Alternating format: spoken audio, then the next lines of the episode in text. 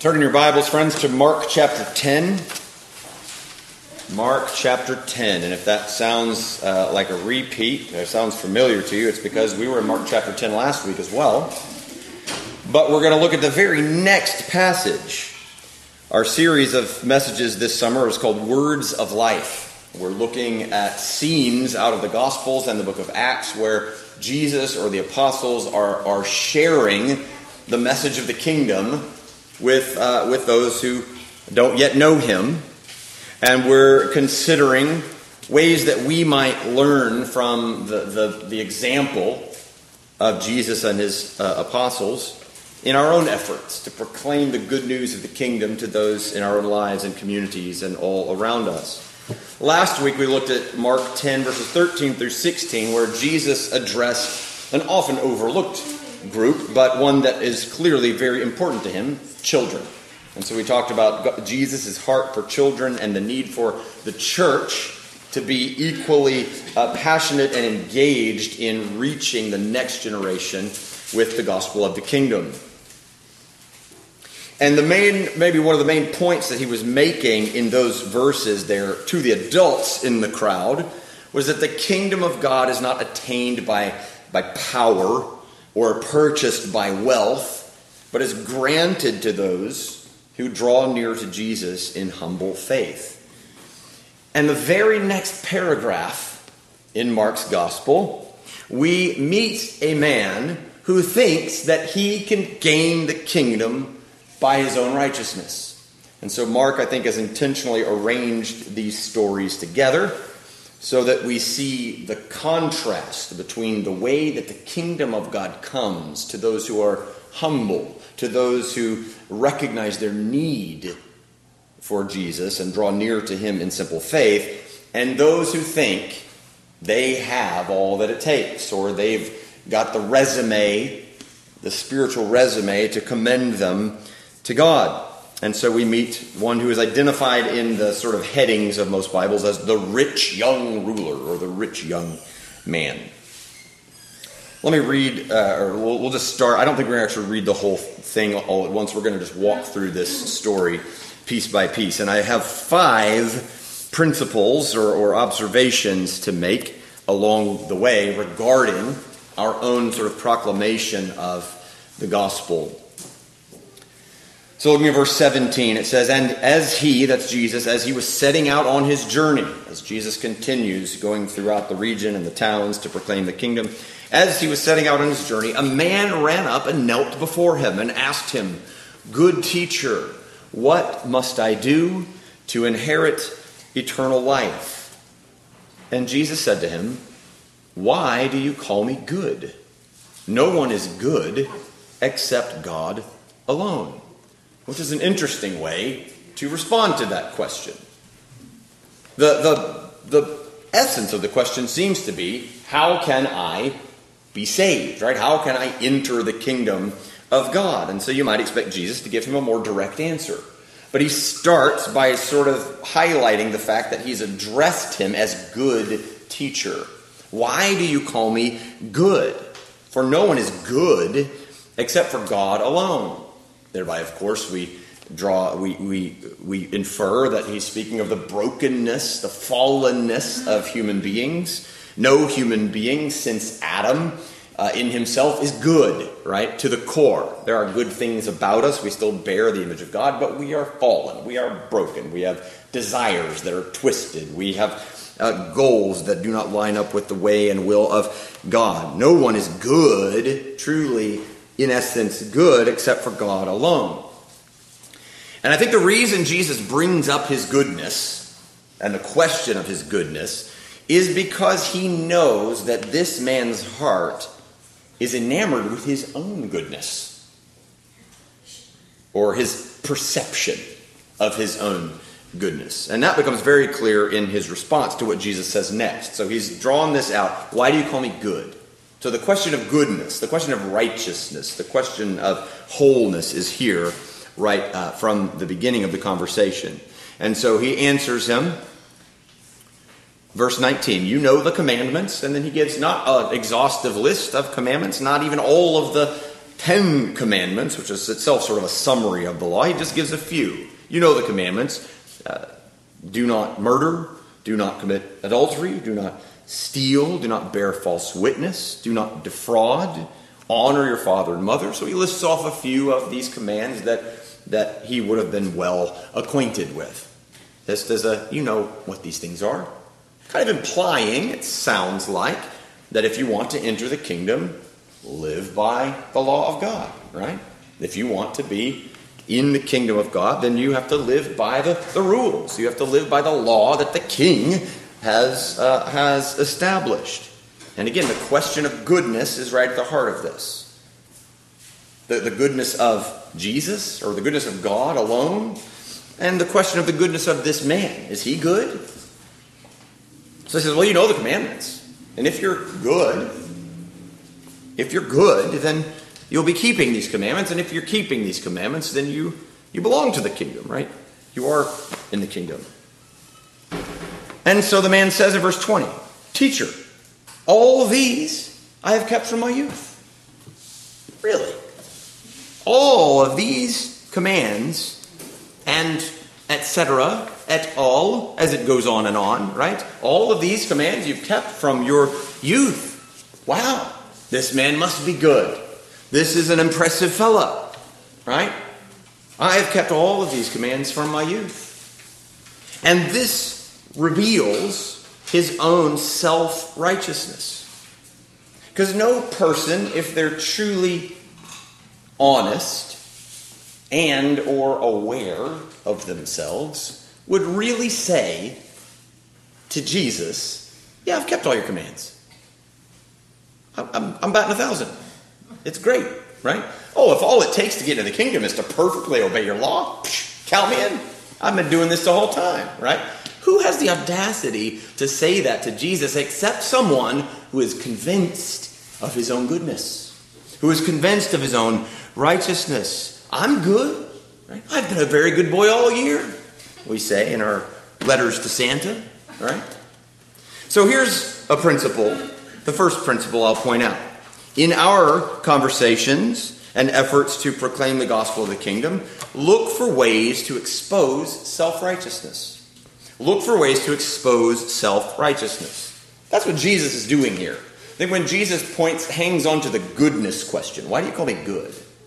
And he gives him these laws. Well, if you want to be in the kingdom, just keep all these laws. And the man sort of, so he gives him a little bit of rope, and the man kind of ties it around his neck, right? Oh, I've kept all those laws. Oh, okay, right? Your heart has been revealed here. The heart that you are trusting in your own righteousness, in your own goodness, is exposed. And so there's something important and strategic about finding and exposing elements of self righteousness in people. Because at the end of the day, most, if not all, of us are prone towards self righteousness. We want to justify ourselves, right? We want to feel better about ourselves. When we get to the end of the day and we lay our heads on our pillow, we want to be able to think, I did a good job today. I did what I was supposed to do. I kept uh, kept my head down and did my work, and uh, I maybe even loved my neighbor or took care of my family or whatever it is. Like we want we want to think we're doing a good job, and people everywhere have that instinct, right? They they want to feel like they're good. And there's nagging guilt, and there's this sense of like, eh, I'm probably messing up in some ways, but we kind of have ways of rationalizing those things down. Well, I mean, nobody's perfect, of course, right? But I'm doing pretty good, right? And Jesus wants to draw this man's self righteousness to the surface so that he can address what's really keeping him from the kingdom. So he doesn't just come right out and say it. When he says, What must I do to inherit eternal life? He doesn't say, uh, you should forsake your self righteousness and trust in, in my righteousness. He doesn't just spell that out. He sort of strategically, in the course of conversation, draws it to the surface. The good news of the gospel answers the bad news of human sin and God's wrath. Right? God is holy. We are sinners. We are living under his wrath. There is judgment to come. That's bad news. We can't be righteous enough. We can't be good enough to sort of earn our way into God's uh, good graces. And so the gospel answers that problem. But if a person is convinced that he's good, right? If a person is convinced, no, I, am God and I are, are, are, on good terms, right? I'm, I'm doing well, then he won't have ears to hear the gospel of a righteousness outside of himself that's been purchased for him by Christ's death. And so there's a, there's a need to find a way to draw out the, the self righteousness, the self justifying instinct that exists in most people. Now, that's not true of every single person. That may not be the, the presenting issue or the surface issue for everyone. And there are certainly those who, who feel really badly about themselves, and maybe their biggest hurdle is that they can't believe that God's grace would be enough to recover over their sin. But that's not the case for, for many. And so we need to find a way, following the lead of the Spirit and thinking and, and considering, looking for doorways to sort of bring this out. And, and maybe ask the question in, some way Are you trusting in your own goodness for your standing with God? I think it's something we should pray for. Pray that God would reveal to us in those conversations. Lord, help, uh, help me to see where there may be some self righteousness, some self justifying, and, and, and break through it. John Calvin said, Man is never sufficiently touched and affected by the awareness of his lowly state until he has compared himself with God's majesty. And I think a lot of times we can feel decent about ourselves because we're often comparing ourselves to other people. At least I'm not like that guy, right? At least my life ain't a wreck like that one right? Man, well, my family, yeah, like I yelled at my kid today or, or whatever, but like, man, I, I'm putting food on the table, I got a roof over their head, and you know, like most fathers aren't even doing that much. You know, like we have ways of sort of making ourselves feel better about our own goodness when we're comparing ourselves to other people.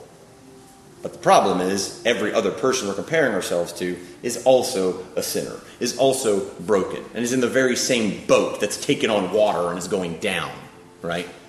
So the only way to really understand our lack of goodness is to contrast ourselves with the holiness of God. And when we stand in the presence of God and we consider His holiness and His perfection and His righteousness, our claims to goodness start to feel very hollow indeed. So look for ways to expose self righteousness. I love the next phrase. It's short, but it's amazing. So look at verse 20. He said to him, Teacher, I've kept all these from my youth. Verse 21 says, And Jesus, looking at him, loved him and said to him, You lack one thing. Go, sell all that you have and give to the poor, and you will have treasure in heaven. And come, follow me. So before he delivers the, the message here, go and sell all that you have we get this commentary from Mark. Jesus looked at him and loved him. And it was in love that Jesus thereby issues this challenge. And there's principle number two. It's simply this love the people you're trying to reach. Love the people you're trying to reach.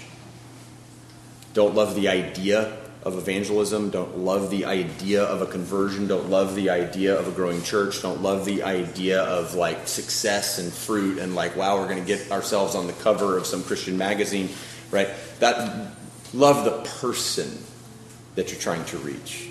And Jesus never, he has he has a macro mission, right? He has this big global, I'm going to go to a cross and die for the sins of all who will ever trust in me. That's a huge mission, but he never loses sight of the individual that's before him. Jesus, looking at him, loved him. That's a challenge to us. Love the people that we're trying to reach. I mean, it's amazing to me that it doesn't say Jesus, looking at him, rolled his eyes right? Or Jesus looking at him laughed hysterically. You've kept all these commands since your youth. Come on, dude, I've been watching you, right? Or Jesus looking at him uh, uh, silently screamed on the inside, like, how do I deal with this man's hypocrisy, right? No, Jesus looking at him loved him. Jesus loved him. We ought to love the people that we're trying to reach. And so now comes the crux of the message that he gives to this man Go, sell all that you have and give to the poor. So he's suggesting take all your possessions, sell them for as much as you can get, and then take the money that you've earned from your sales and give the money to the poor. And then you come follow me. Like once you no longer have things, right? Once you no longer have any money, then you can come and follow me. And again, the reason Jesus is doing this is because he's getting below the surface and drawing something out. Just as when he asked a question about goodness, he was drawing out from below the surface this man's self reliance and self righteousness. Now, this command to sell everything that he owns and give it to the poor and then come follow Jesus is drawing to the surface the man's true love, right? Because he says, What must I do to inherit eternal life? And essentially, the answer that Jesus gives is sell everything that you have and give it to the poor and then come follow me. Is that always what God calls everybody to do? It, it, is a faithful Christian supposed to not own anything? Right? Uh, so, so is this a universal command? Oh, wow, if I want to be faithful to Jesus, I have to sell everything that I have, and I have to give everything that I earn to the poor. I don't think so. I don't think that's what he's getting. I don't think he's making a new universal sort of rule about ownership of things or about possession and stewardship of resources. I think what he's doing is drawing out an idol in this man's heart. Because, verse 22 says, disheartened by the saying, he went away sorrowful, for he had great possessions. Okay, now we see where this guy's heart really is. We see where his affections really lie. He wants to inherit eternal life, but only if it doesn't cost that much, right? Teacher, what must I do to inherit eternal life? He's hoping for something like just make a tweak here or there. Just uh, on top of all the other things you do with your money, just give a little bit to the church. Or just give a little bit to some charity, right? He's looking for little tweaks. Is, is there something I can adjust just a little bit to make me better on better terms with God so that I can inherit eternal life? And the answer to that, of course, is no, there's not. Jesus isn't interested in little tweaks. Sinners don't need little tweaks. Sinners need new hearts. Sinners need transformation from the inside out to be acceptable to God. They don't need a tweak here and there. Principle number three be on the lookout for idols. Be on the lookout for idols. Usually, when you're talking with somebody, you'll start to see idols emerge because people love something. And if it's not God at the top, it's an idol. Right? Now, usually that's not going to be something physical or visible or really obvious, although I've been in situations like that. I went to a trip in, in Cuba and I went into people's homes to share the gospel with people in their houses, and most of the people in this little village in Cuba had actual physical, like, idols in their houses, and they sort of just took them all. You know, like, I'll pray to that God, I'll pray to this one, and I'll do a little bit for that one. They had all kinds of little things in their houses. Uh, pretty, uh, pretty unsettling experience, actually. So most people that we're talking to in our culture probably aren't going to have actual physical idols that they're bowing down to. But what are the loves? What are the obsessions? What are the hang ups that are keeping a person from Jesus? What are they reluctant to lay down? When you start talking to somebody about what it means to follow Jesus and the, and the point at which they go, ah, I don't know about that. I don't know if I'm willing to take that step or go that far. I don't know that I'm willing to walk away from this family tradition or or this goal or personal aspiration that I have or this particular activity that I actually really enjoy that God seems to say is sinful and wrong. Like I don't know that I'm willing to give that up. That is where the idolatry exists, right? We've put this person has put something else above the Lord which points us to the reality that following Jesus has a cost. It might, he might not literally require you to sell all of your possessions, although he might, right? Who's to say that God wouldn't say to somebody, hey, bro, I want you to sell everything you have and move across the world and preach the gospel to somebody, right? I mean, he can do that. I think he doesn't. So he might call you to sell everything that you have and give to the poor, but that's not necessarily what it will require. But Jesus says himself that if we aren't willing to leave homes and families and livelihoods for his sake, then we're not worthy of him. Following Jesus has a cost. In the famous book, The Cost of Discipleship, Dietrich Bonhoeffer says famously, when Christ calls a man, he bids him come and die.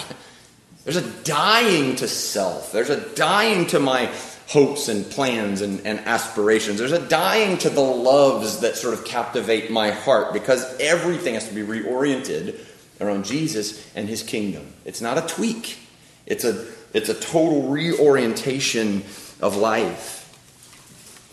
And so when we're talking with those who don't yet know him and we're, we're telling them about the good news of the kingdom inviting them into it, be on the lookout for where those idols start to emerge. And those are the places that God has to work to break through those barriers. And by the way, idols don't only live in the hearts of unbelievers, lest we put ourselves off the hook too quickly. God's people have a bit of a checkered history when it comes to keeping God as the first and greatest treasure in their hearts as well. Just look at the Bible, read through the Old Testament, it's pretty obvious, right?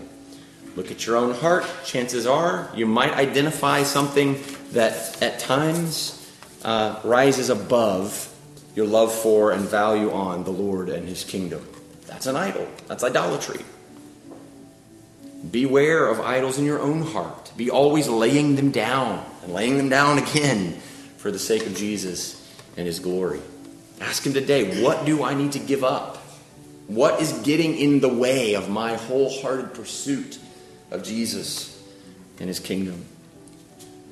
So Jesus challenges the young man to sell his possessions because he discerned idolatry in his heart. And the guy, of course, proves Jesus right by his response. He went away sad, not willing to give that up. Oh, if that's what it takes, never mind. I'm happy with my stuff. And then the rest of the passage is Jesus debriefing with his disciples. So the guy walks away, and then Jesus turns to his disciples and starts to talk about what they just saw. And what he says in verse 23 Jesus looked around and said to his disciples, How difficult it will be for those who have wealth to enter the kingdom of God. How difficult it will be for those who have wealth to enter the kingdom of God. So he points out a spiritual danger of riches. We don't need to go far enough as to say that there's a, there's a moral uh, uh, imperative to be poor or to suggest that it's always morally wrong to be wealthy. But we would be right to say Jesus points to this as a danger. This is a, this is a, a road that is fraught with pitfalls and ditches to fall into. Those who have wealth, those who have a lot of stuff, a lot of resources, will have a hard time getting into the kingdom. Probably most of us don't consider ourselves rich, but if you were to do just even a quick sort of Google of the averages across the globe of what people earn, even poor Americans or low middle class Americans are well above the vast majority of people on planet Earth when it comes to resources and riches and, uh, and, and, things that are even available to us through government aid and whatever else, right? So, most of us would probably fall into this category of those who have wealth. It's easy to kind of read this and go, oh, he's just talking about the billionaires of the world. This is just about Jeff Bezos or something. No, this is about a lot more than that, right? Well, what makes it hard for a rich person to get into the kingdom? What is it about wealth that makes it difficult to enter the kingdom? I've got three thoughts for you on this. I'll go through them quickly. Number one, wealth blinds a human heart to its own deficiency and need. Wealth blinds a human heart to its own deficiency. I've got everything I need. I'm good. I'm not hungry because I can go down to the store and buy some food. I don't need I, I, don't need shelter because I've already bought a house or I'm renting this apartment or whatever it is, right? Um, anything that I need, I have. If I'm sick, I just go down to the doctor. I've got insurance that covers it or whatever, right? So we have all that we need. So people with wealth think they have everything that they need, which, by the way, is the opposite of what Jesus portrayed about children in verse 14. Right? When he said, Let the children come to me, do not hinder them, for to such belongs the kingdom of God. And then he said, To whoever, whoever does not receive the kingdom of God, like a child, shall not enter it. A child recognizes, I don't have the resources. I don't I need things from others. I need my parents or or, or, or family members or, or whatever to, to help me, right? Kids just kind of instinctively know that. But people with wealth think, I'm good. I don't need anything. And so it, it keeps them insulated from the hardships and the maladies that affect others. I think that's another sort of aspect of this. It, uh, the, the, the, the things that often are troubles for people without money just don't bother us. They don't come close to us. I read an article uh, this week that actually suggested that people who live in the suburbs tend to uh, be less concerned about social injustices because, on the whole, they experience a whole lot less of them. People in the suburbs with a lot of resources don't have the same kinds of experiences with injustice as people in, uh, say, urban communities or with less wealth and less resources. And so we're like, what's the big deal? Life's been good to me, right? My experience as an American has been great. I got no problems. So what's why, what's everybody fussing about? Wealth blocks us from those experiences a lot of times, and so it keeps us from. It, it, it tricks us into thinking, I don't have any need. I don't have any weaknesses. I have everything that I need. Another reason that wealth makes it difficult for someone to enter the kingdom is that it distracts the heart's attention and affections onto earthly things. Jesus said that very plainly in Matthew 6, verses 20 and 21, where he said, Store up for yourselves treasures in heaven, where moth and rust do not destroy, where thieves do not break in and steal. For where your treasure is, there will your heart be also. Wherever your accumulation of stuff is, that's where you're going to be paying attention. That's where you're going to be making sure, and make sure that my stuff is safe, right? And so, if my stuff is here, if I'm accumulating wealth here on the earth, then where's my attention? Where's my affection? Right here, on the things of earth. So, I'm not thinking about Jesus and his kingdom and stuff that's like, what, after I die? Oh, come on, that's so far down the road. I'm probably going to live forever, right? I mean, that's the kind of that's the kind of attitude that we tend to have. Rich Mullins has a song where he says, "The stuff of earth competes for the allegiance I owe only to the giver of all good things." And that is, a, that is a wrestling match in hearts every day. The stuff of earth is trying to get our attention and our allegiance and our, our commitment. And Jesus is saying, put that aside, lay it aside, follow me. And finally, I would say wealth is subtly connected with goodness. Back to the question of the man's own uh, self righteousness. Sometimes we, somebody might think, I'm rich because God has blessed me. Right? The reason I have a lot of resources is because God is looking at my life and going, hey, thumbs up. You're doing good, man. I'm going to give you a lot of resources. I'm going to give you a lot of money. I'm going to give you a lot of stuff. I must be doing something right. Look at all this money that I have. And that's apparently a connection that the disciples make. Because when Jesus says how hard it is for a rich person to enter the kingdom, they're like, then who the heck even has a chance? Right? If a rich person can't get in, how are we going to make it? Because in their mind, somehow, wealth is connected to, to, to righteousness. The disciples were amazed at his words, verse 24. Jesus said to them again, maybe it's important if he's repeating it Children, how difficult it is to enter the kingdom of God. It is easier for a camel to go through the eye of a needle than for a rich person to enter the kingdom of God. And now we're using a bit of hyperbole. The biggest beast that they would know of at that time, a camel, and the eye of a needle, probably the smallest thing they could think of. It's easier for to get a beast of burden through the eye of a needle than it is for a rich person to get into the kingdom of God. And their minds are blown. And they say to him, Then who can be saved, right? If the wealthy can't get in, then can't nobody get in. Because they're the ones that have it together. They're the ones that God is blessing. And Jesus' answer to that question is really interesting. Verse 27 it says, Jesus looked at them and said, With man it is impossible, but not with God. For all things are possible with God.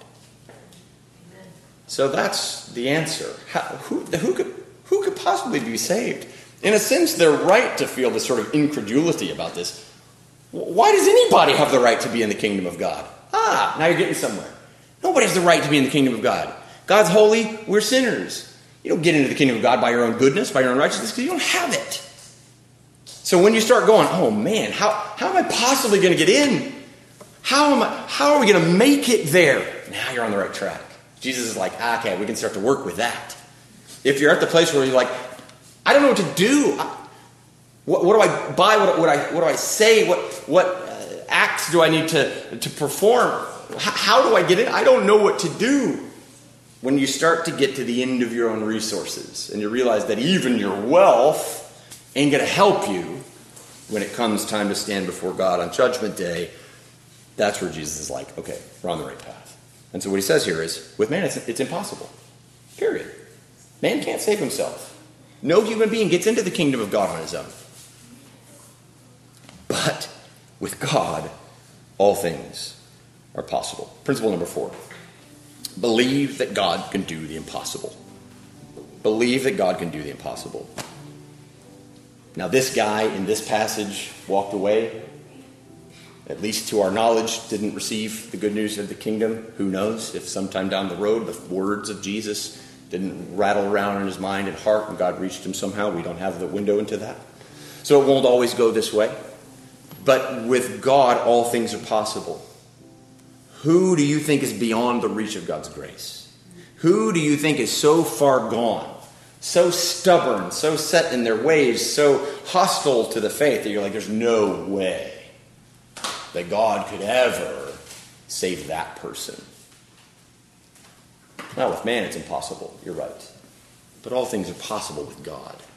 Don't give up. Don't write somebody off. God can still save.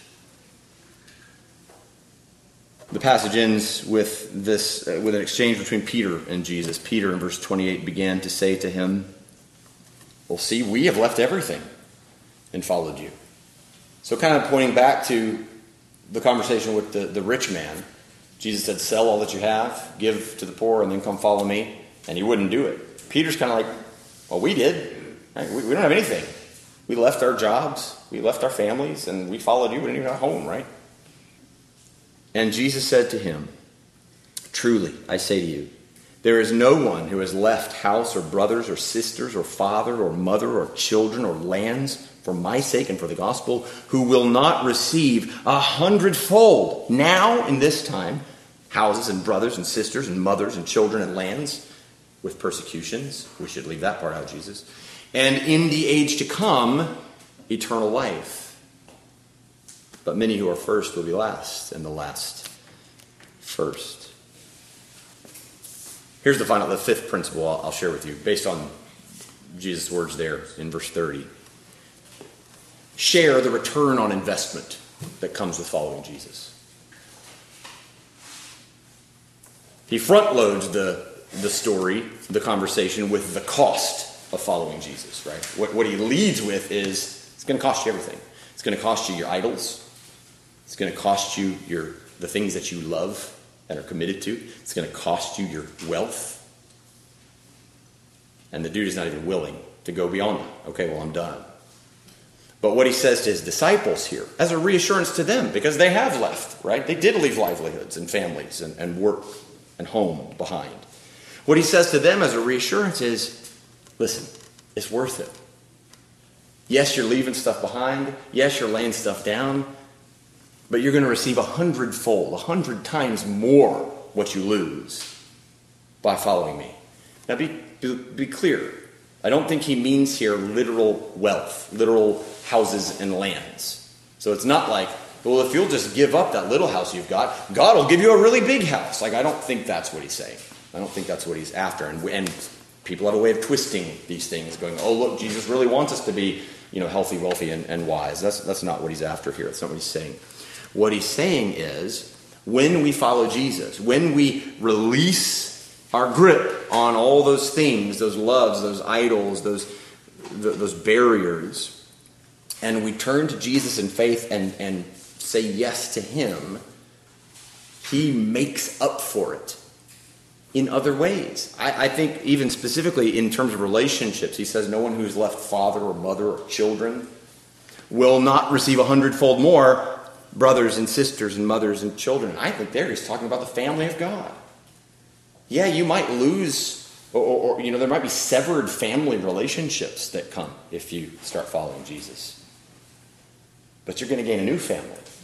Right? You're, you're going to be a part of, of, of, a church family where there's brothers and sisters and spiritual mothers and fathers and spiritual children to do this thing together with.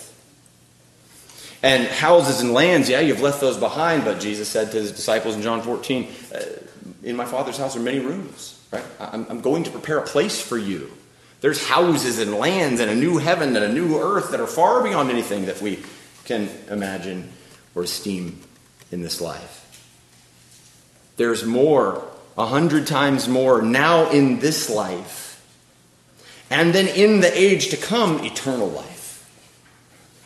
The things you think are so important, the things you are you have such a hard time letting go of here, because you're like, but what about my traveling soccer league or what about my promotion at work or what about whatever it is the thing that you are like clinging to what about that relationship or that marriage or that child or Nothing that you are clinging to right here is really going to give you life in the fullest sense. The abundant life that Jesus came to give is only found in laying our lives down and giving everything to Him. And He says here, there's a return on that investment, right? The return on investment is a business term that speaks of the, the gains that, that come based on the, the investments that we make. So, yeah, we're, we're giving things up, but don't think of it as sacrifice. Think of it as investing. I'm investing my family. I'm investing my wealth. I'm investing my life into the kingdom of God. And he says the return on that investment is going to be a hundredfold. And you can't even see it. You can't even imagine the kind of fullness in this life and in the one to come that Jesus has prepared for you, along with persecutions. Ugh. Why is that got to be in there, right? I thought when I came to Jesus, everything was going to get easy, right? Didn't, I, didn't that the, the smiling family on the billboard like, yay, come to our church and you'll be happy? That's not the, that's not the way that it is. But even in the hardships, even in the persecutions, we have the presence of God in our lives. We have the strength and encouragement of brothers and sisters and children and fathers and mothers that we've gained through, the, uh, through our relationship with Him and, and the church. So don't be afraid to speak not only of the cost of discipleship, but also of the return. Yeah, you do have to give stuff up, but there's so much to be gained that you can't even foresee right now. Don't be afraid to speak about those things and be convinced of that in your own heart. When I follow Jesus, he returns blessing. Maybe not in the ways that I'm thinking or planning for, but it'll be better than I envision. Well, how about you? What is the Lord calling you to leave behind in order to follow Jesus? What are you hanging on to? Is it uh, a habit, a sinful practice or addiction? Is it some tradition? A family obligation? A sense of needing to measure up somehow to religious standards? Maybe it's just comfort, security, a job, you know. I don't want to give up. I'm afraid if I follow Jesus, he's going to ask me to do something uncomfortable, and I like being comfortable, so not willing to do it, right? What, what is it that is holding you back from giving everything to Jesus? When Jesus says to the, to the rich man, give all that you have and or sell all that you have and give to the poor and follow me and then you'll have treasure in heaven. I think he's talking about eternal life if you give up what the world sees as success, if you'll give up what the world thinks of as treasure and follow me, you'll have real treasure that lasts. Moth and rust don't destroy. Thieves don't break in and steal. Right? It's you're going to be with me in a new heaven and a new earth forever. Don't get stuck on the stuff of earth. Set your heart on the goodness of Jesus and follow him in faith. And If you haven't done that before, we would love to talk with you more about what that looks like and how you can give up the things that are holding you back from following him and gain a hundredfold from the hand of Jesus in this life and in the one to come. Let's pray.